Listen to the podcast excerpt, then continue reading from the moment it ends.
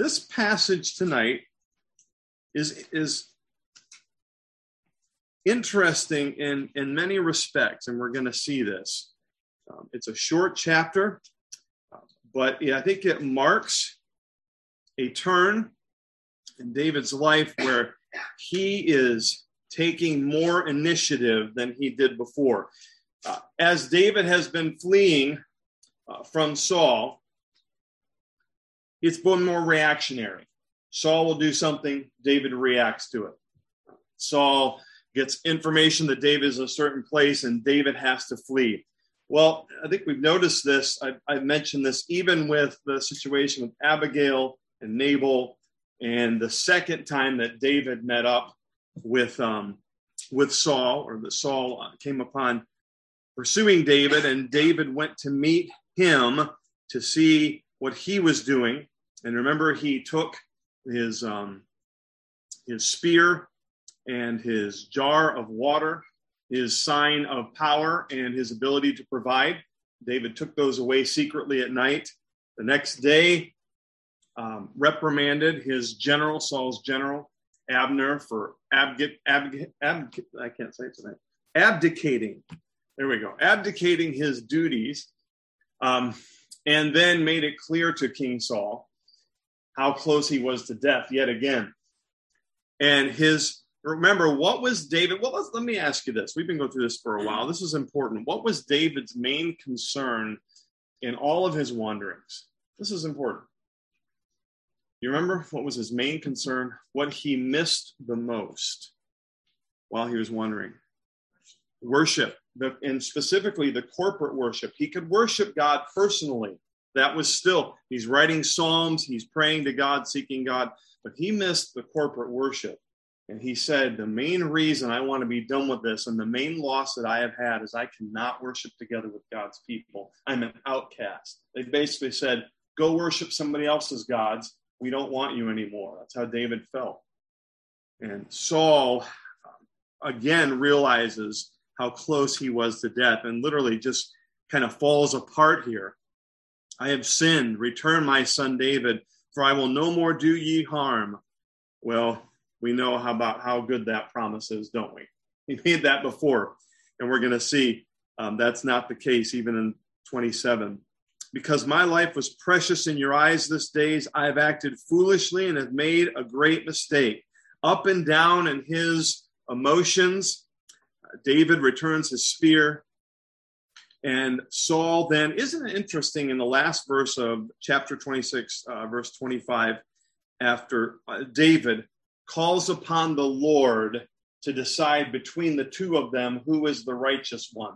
We all know who that is, right? It's not Saul. And David says, Lord, um, deal with the unrighteous and bless the faithful. Remember and deliver me out of all my tribulation. Isn't it interesting that Saul, remember, has cut himself off from all word of the Lord? He does not have access to God's word. God will not speak to him anymore. In the next couple weeks, we're going to find out how desperate Saul gets, commits a really one of the greatest atrocities in the Jewish culture because God will not speak to him. And yet, God will still use Saul to speak to David. Interesting. Saul said to David, Blessed be you, my son David. You will do many things and will succeed in them. So Saul is cut off from receiving his own personal message from God, but God uses him to prophesy that David will do many things and be successful. Remarkable in that. So David went his way and Saul returned to his place. Now, do you think that David thinks that everything's in the clear and he's okay? No, David's learned quite a bit, right? Since Saul first started pursuing him. And now God has given David the confidence and courage. He's going to take initiative to take control or order his life situation toward more stability. remember now, he and his men, they have families to take care of. He married Ahinoam. He's married to Abigail now. Pretty soon, if not already, Ahinoam, Ahinoam will bear his first child. And uh, his men have families. You can't effectively take care of your family when you're constantly on the run, right? Running from cave to cave, running out in the wilderness. Here comes the, the maniacal king after you. Just not good stability for a home life. And David is now seeking out a more stable environment for his army.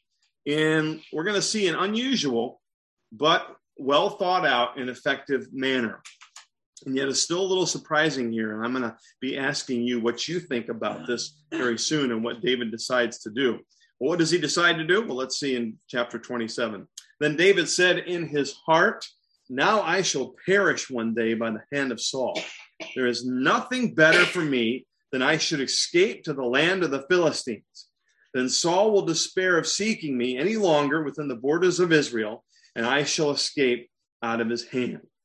Now, this stage in David's life, this wandering and all that he has had to go through, is going to come to a climax, a peak, a climax of the story here very soon. And we're actually going to see a contrast in the current king and the future king, and them trusting and rejecting God. And we're going to see who wins out in the end. The future king trusts God. The current king has rejected God's work in his life who is going to be the one that God blesses. And that is going to be abundantly clear by the end of First Samuel as we get to the end of First Samuel. And we're going to see again here a future king, David, shepherds his people well. David is assessing how can I best serve God and also take care of my men and their families in the midst of a dangerous situation two responsibilities that all of us have our responsibilities toward man and our responsibilities toward God. And David is assessing I know I need to serve God still. I know I need to take care of my men and their families. I need to shepherd them. How can I best do that in the midst of a dangerous situation and also assessing all the resources that God had given me, has given me to this point? he's obviously, when it says he said in his heart, he is taking time to really reflect through this and make a carefully thought out decision. An extreme decision, though, it's going to be advantageous, advantageous, but it's um, daring for his army. It's a daring idea here. I should also add that it seems like it was very well thought out, and he's going to continue. So let's look at it again. I shall one day perish by the hand of Saul. So, David, first of all, is wise. He's not trusting Saul's promise to leave him alone because Saul hasn't proven himself trustworthy. So, David says, sooner or later, um, if I continue this course of reacting to Saul's pursuit, it is going to eventually spell disaster for me, for my family, and for my men. We can't keep living like this sooner or later, Saul is going to find us. And so I need to assess is there a better way, a better situation that will help us? And he says, There's nothing better. There's no better way, basically, at this point, than I should escape to the land of the Philistines. Wait a minute. Does that uh, conjure up a question mark in your mind? Hasn't he tried this before and it was a disaster? Well, what's going on now? um, he's looking to seek help again from the Philistines. Why? To escape the constant pressure that he's under. Saul's constantly seeking after him. And another thing is interesting thing in this narrative as we go, it seems as if um, God has disappeared from the scene altogether. He's not mentioned at all.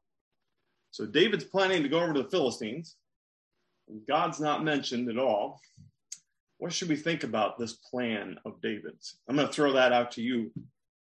See if you've ever thought through this. And um, I'm going to take a perspective that you that you may not agree with. I mean, personally, some of you may, some of you may not. Um, as far as think is going on here, the applications will be the same, but uh, it's okay to to differ on what's going on here. So, what do you think? First time David went to the Philistines, that was a disaster. Second time, we'll see. Yeah. So I see in verse one, um, it's not recorded for us whether he did or didn't you know, consult the Lord on this, so I can't be dogmatic. But when I do see something like that, it's a reminder for me when something comes up in my life. It is good to consult with God, to ask Him. So I would learn even from this, whether David did or didn't, the application for me is certainly to consult God in the midst of things, certainly trust in Him. Um, not saying right or wrong. Um, should I go over to or the enemies or the Philistines Yeah. uh, to do this? Like certainly, God needs to be leading uh, in that in that way. So it's certainly a reminder for me to trust God. Am I trusting God? Um, am I following His will? Mm. Uh, things of that nature. Yeah, yeah. And Rob's already um, stepped into one of my final applications, and that's that's exactly right. Turn this up so you guys on Zoom can interact. Um, so that that's good. Regardless of what's going on with David here, it's a good reminder to us: seek God's, especially something this important. My two uh, responsibilities, the reasons I'm here on this earth, to serve God, to minister faithfully to Him, to take care of responsibilities with my family, with, with other people. Uh, certainly, I need to be checking with God and assessing with Him in, in the picture on those important things. So, very good. All right. Anybody else have a better? I have not a better, but uh, what, uh, a little bit more of an idea whether you think this is a wise choice or unwise. We have the basic principle that Rob spelled out for us, regardless. But in David's aspect, particularly, is this a good plan? I don't think so. You don't think so, Ben? Okay. All right. Well, you either got to fall one of two camps. It either it is or isn't. So Bev's in that one camp, and, and good people differ on this. So don't feel bad if I differ a little bit as well. There's an interesting number of personal pronoun, pronouns in the first verse. Hmm. And David said in his heart, I shall now, and then I should speedily, and Saul shall despair of me, and I escape. Um, seek seek me anymore. And Isaac, he's having a little bit of eye trouble. Yeah, yeah. That's that's that's very good, Kurt. And I I read this, um, and that does concern me. Uh, there's a lot of eyes in there. Um, so I, I do take that into consideration. Even the fact that David said it in his heart, it just seems to be focused on his own opinion. But I'm going to add to that here in a minute. In every other instance where there's an interaction between a believer and the world, there's always this uh, warning or uh, sense of uh, something's going wrong. Especially when you use a phrase like uh, David said in his heart. Well, there's an absence of God, like you said, and where is he getting the ideas from? In almost every other case where where uh, one went willingly to the enemy, it didn't end up well. Even in David's own experience previously, where they had no uh, choice uh, when into captivity, it was not by their own the nation of Israel, it was their own doing. But God allowed that to happen. So it worked out because God planned everything for them. None of that showing here in, in this narrative. Hmm. It's true. And whenever whenever we have a narrative like this where God is not mentioned at all, he's seemingly out of the picture, we have to tread carefully on what we decide. Now, I'm gonna Steffi's gonna say something here in just a minute. I will say that I'm my interpretation here is gonna be a little bit different from what some of you have mentioned, and I'll give explanation for that. But Steffi, go ahead. I'm not picking a side. but, uh, but just I've heard it said, uh, you know, sometimes something can seem logical, but it may not be theological. So while it may have been a, a very logical choice of, you know, he's not going to chase us there, we're safe there, it doesn't necessarily mean that it's God's will. Yeah, and that's true, and that's true, and that's probably that. That's what you all are focused on here is something that I do consider carefully. It does concern me certainly don't want to say this ends up being a good plan in a lot of ways. But it's not just because it's a good plan, it, it worked out, it means it was God's way. We have to be, differentiate between those two. We may be very um, intuitive and able to come up with a way forward, but if we haven't submitted it to God, we, we could still f- find ourselves in real trouble. Um, and so, yes, uh, Sandy. So when he went to Gath the first time, how many were with him? Just himself.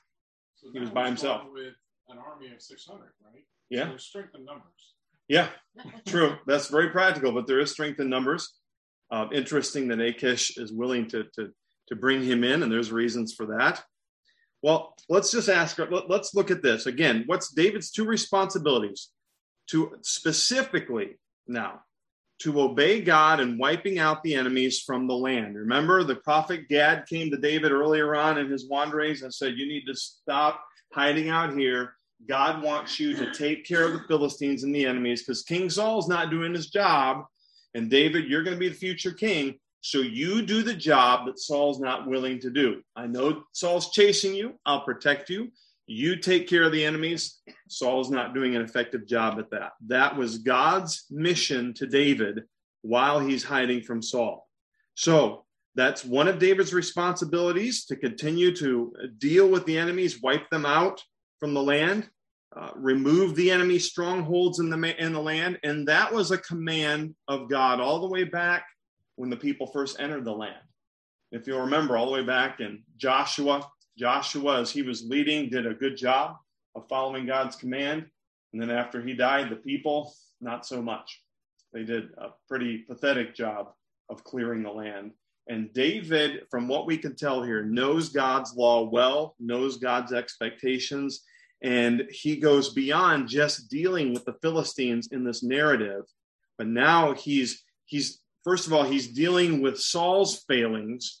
In this narrative, we're going to see him dealing with the nation's failings and dealing with enemies that the nation should have dealt with.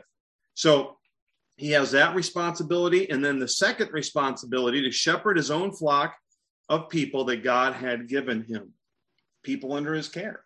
He had to make sure they were taken care of. Okay. Um, can he fulfill that responsibility in the current trend of events? Being totally, um, you know, uh, at the mercy of Saul, running away from a human standpoint, not very effectively.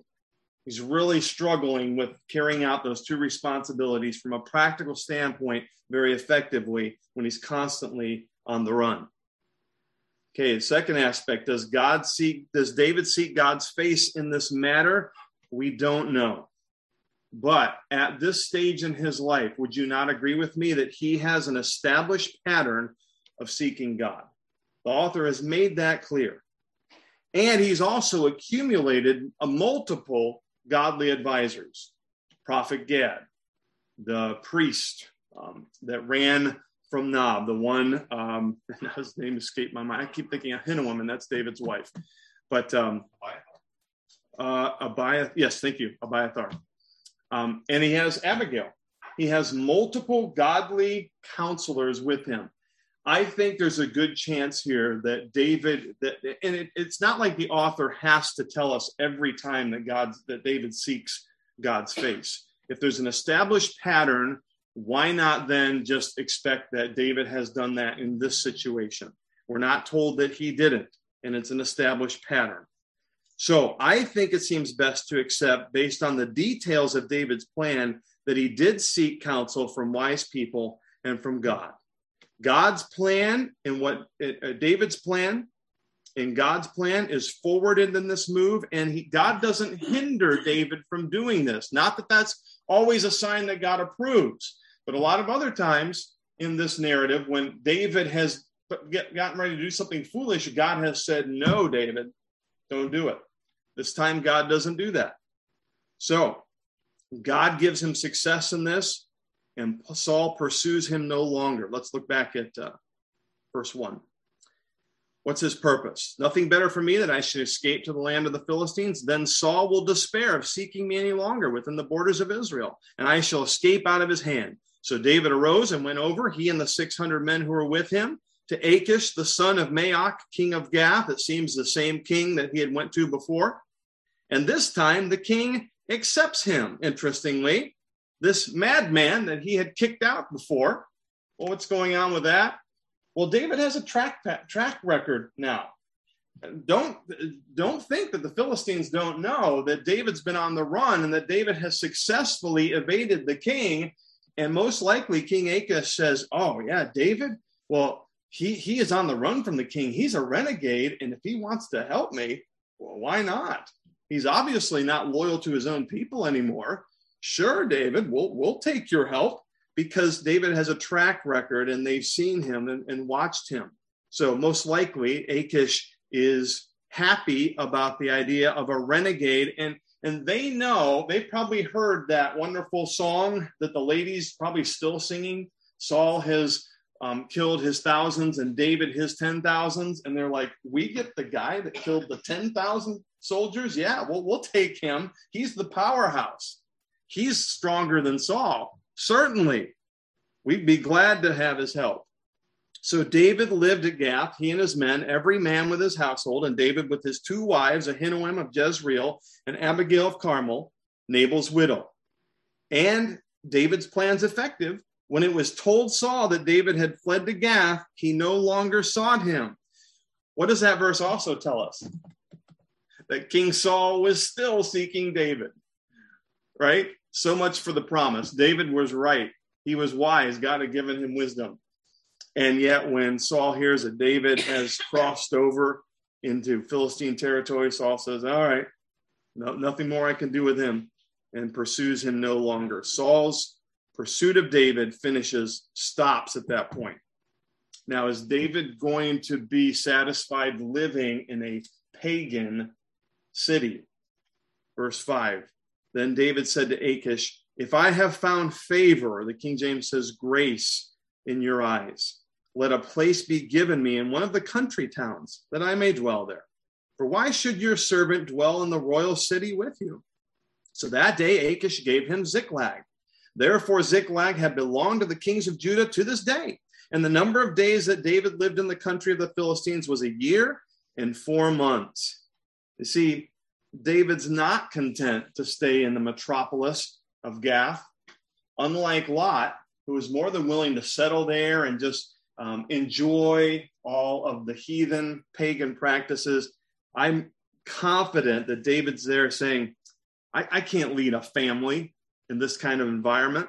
I can't lead men and raise a family in the environment of the heathen Philistines. This, this, this isn't going to work. So he's got a plan phase two of his plan. And on an extremely practical level, David does not want to continually use up the resources of the Philistines in the city. He realizes that he's only going to be a welcome guest for so long. And uh, there's so many practical aspects to this chapter. But it reminds me, you know, when somebody does something nice for you, thank them for it, but don't continually depend upon that person as if they're going to be able to continue that over a long period of time even when someone invites you over to their home, um, I know this may be, this isn't a direct application, but it comes to my mind. Just don't overstay your welcome. Just be wise in your dealings with other people. David's very wise here. And he says, you know, sooner or later, we're not going to be as well loved in the city if we're using up all their resources. And he goes to the king and says, hey, we don't want to get in your guy's way. Why don't you give us, is there a town that we can live in locally? We can be independent of you all. We can be independent on our own resources. And Achish, of course, uh, would realize the benefits of having David in his country helping him. And I'll say with a caveat, so he thinks. I'll see that in a minute. But at the same time, not accessing important resources of the city. So he gives him this town, the town of Ziklag. And from what we can see, the narrator says it continued to be a city that the kings inhabited, maybe a summer home or whatever, for a long time. It was closer to the coast, whatever. Um, as the author's writing this, he's saying this is still a city that the kings take advantage of. So now David is able to live in the land of the Philistines, safe from the pursuit of Saul and away from the scrutiny of the Philistine king. and he's able to fulfill his, fulfill his responsibility of being a good shepherd to his people. So he has a secure place to live, it says here, for over a year. All of these details to me says that David thought this out well. He wasn't, remember the first time, it wasn't well thought out at all. He was desperate. He's running to the enemy. He has Goliath's sword. I mean, all the wrong context and, and all um, j- just, uh, he, he obviously had not sought God's direction at that point. This is an entirely different thing. David knows of his reputation with the Philistines. Um, he knows the situation with his own family, his own responsibilities. It seems in my mind that this is a well thought out plan that God had led him to. And now he's fulfilled his responsibilities with the people, but now he's also able to fulfill his responsibilities with God and continuing to wipe out the strongholds of the enemy while they're living there in Ziklag. Verse 8. Now David and his men went up and made raids against the Geshurites, the Girzites, and the Amalekites. For these were the inhabitants of the land from of old, as far as Shur, to the land of Egypt. The fact that these people, these enemies, were of old residents points to the fact that the people of God of old had not dealt with them.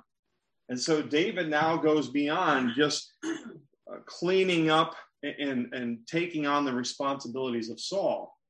He even goes further and is now, um, if I could put it this way, he is purifying the land, making it more holy in the way that the Israelites, his nation, had refused to do for centuries. David is a man committed to God, and he wants um, to see um, God's commands carried out. So David is purifying the land. He's far enough away from Achish, though, that he's able um, to kind of shield or, or hide what he's doing. Look at verse 9. And David would strike, or the good old King James word, he smote the land and would neither leave men nor woman alive, but would take away the sheep, the oxen, the donkeys, the camels, and the garments and come back to Achish.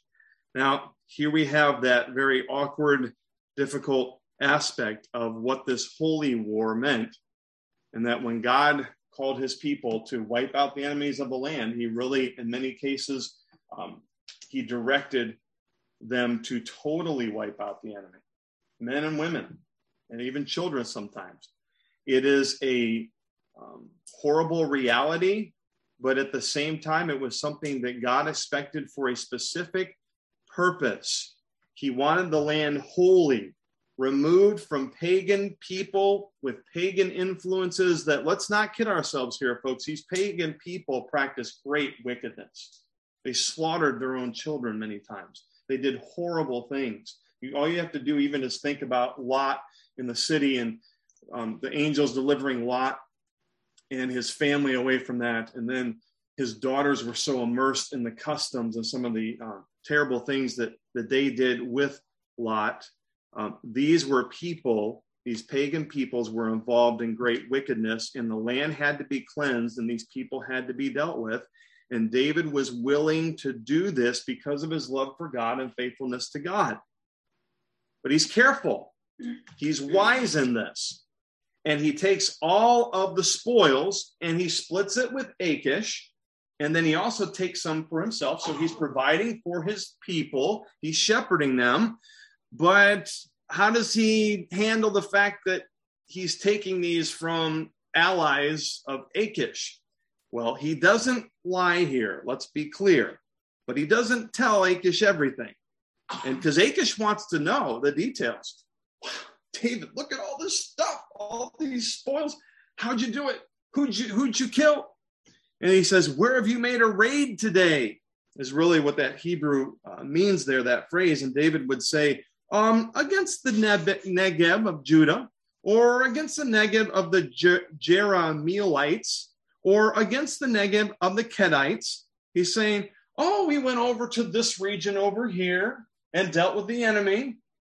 My enemy, not yours, but he doesn't tell them that. and then he goes, And we went over to this area, and we dealt with the enemy there.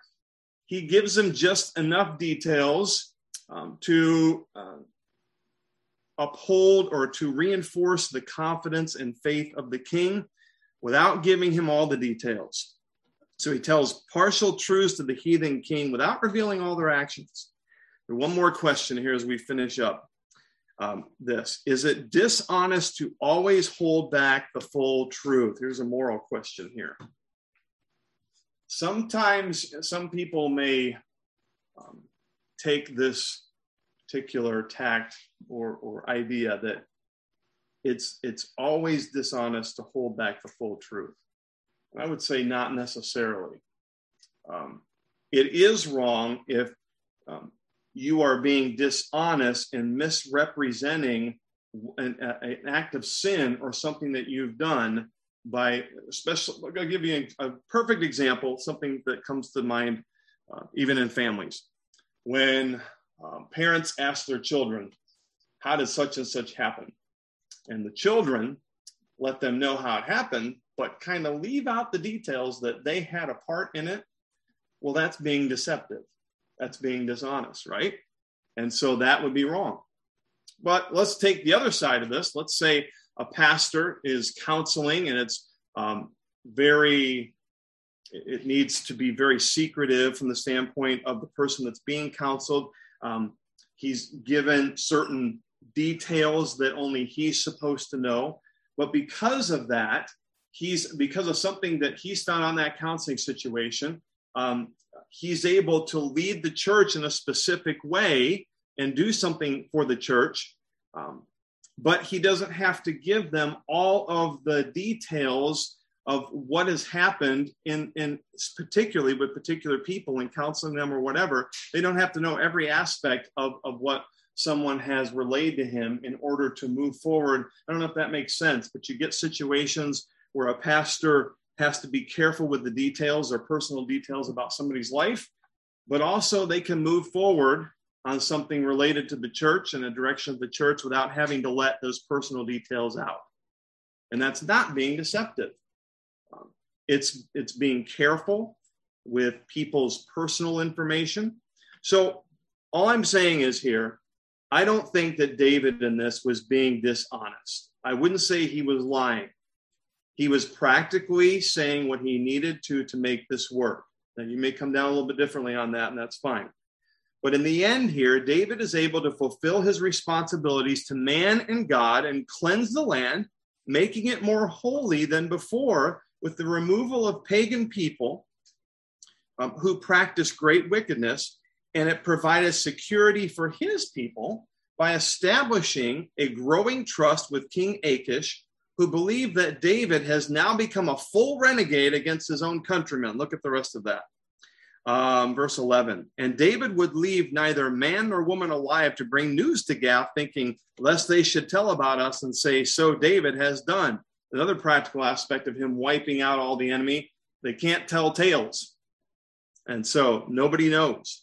Such was his custom all the while he lived in the country of the Philistines. And Achish trusted David, thinking, He has made himself an utter stench to his people of Israel. Therefore, he shall always be my servant. He's got Achish's full trust, and yet he's still following after God and cleansing the land, and he's fulfilled his responsibilities. So I come down on this that David was seeking after God. The details of this plan match somebody who sought God's wisdom. There's much wisdom in this I think only could have come from God and God's protection. However, as we finish here, I'll say this God's not going to allow David a full sense of sta- stability and accomplishment. He's going to be tested again here. Look at the beginning of verse 28 or chapter 28. In those days, the Philistines gathered their forces for war to fight against Israel. And Achish said to David, Understand that you and your men are to go out with me in the army. Achish is thinking, I've got the Superman here. I've got David, and we can defeat Israel now. David, you don't have a choice. You're going with me. And David said to Achish, Achish, notice how he puts this very well, you shall know what your servant can do. Talk about vague there, right? We'll see more about this next week. And Achish said to David, Very well, I will make you Um, the King James says, keeper of mine head. That's a great picturesque way of basically describing a bodyguard. I'm going to make you my bodyguard for life. Uh oh. What's David going to do now? Stay tuned, and we'll see next week. So, a couple applications here, folks. Number one, we have a responsibility to God and to men. And we, and even as Rob mentioned earlier, we need to assess our time and resources to faithfully fulfill both equally and seeking God's direction and how to do that. Regardless of whether David did or not, it's a reminder to us always seek God's direction. And a responsible servant will access what God has given them and how can they can best use those resources to be most useful. By the way, another ministry question here um, should we give should a man give more time to ministry and just say god will take care of my family. That used to be a ministry equation not too long ago. Many men many pastors would say i'm going to devote most of my time to ministry and god will take care of my family. I think there's a picture here of david where folks it's clear both sides have to be represented well. It's not either or it's not one that's greater than the other but as a pastor and as ministry leaders, it's both in the same amount. In fact, I would probably go a little bit, maybe just a touch over on, on family to make sure that uh, I'm taking care of my family ultimately, but also making sure I'm responsible in my ministry with God. Um, David has a good balance here, and we should have a good balance as we go forward. Both are important, equally important. Number two, in a wicked, dangerous world, we must be as wise as serpents and as harmless as doves. So we need to contemplate how we can, in good conscience, be faithful to God's commands and still raise our families in a godly and safe environment. As this world continues to get more wicked, folks, we have to pray, Lord, help me to be careful. Help me to protect my family, but help me also to be true to your word and God's going to have to give us wisdom in that. I think he gave David much wisdom in this and how to do that effectively. We need to ask him on how to do that as as our culture encroaches and threatens the way that we even raise our families. We have to be wise. We have to seek God's wisdom in this and he'll give it. And then God will provide ways to be a testimony to our community while still serving him in purity and holiness. I'm convinced he will do that when we seek that. So let's seek his ways tonight. Let's ask him for wisdom and how best to deal with church ministry in a dark and wicked world. And God will give us that way. He will show us the right ways in that too.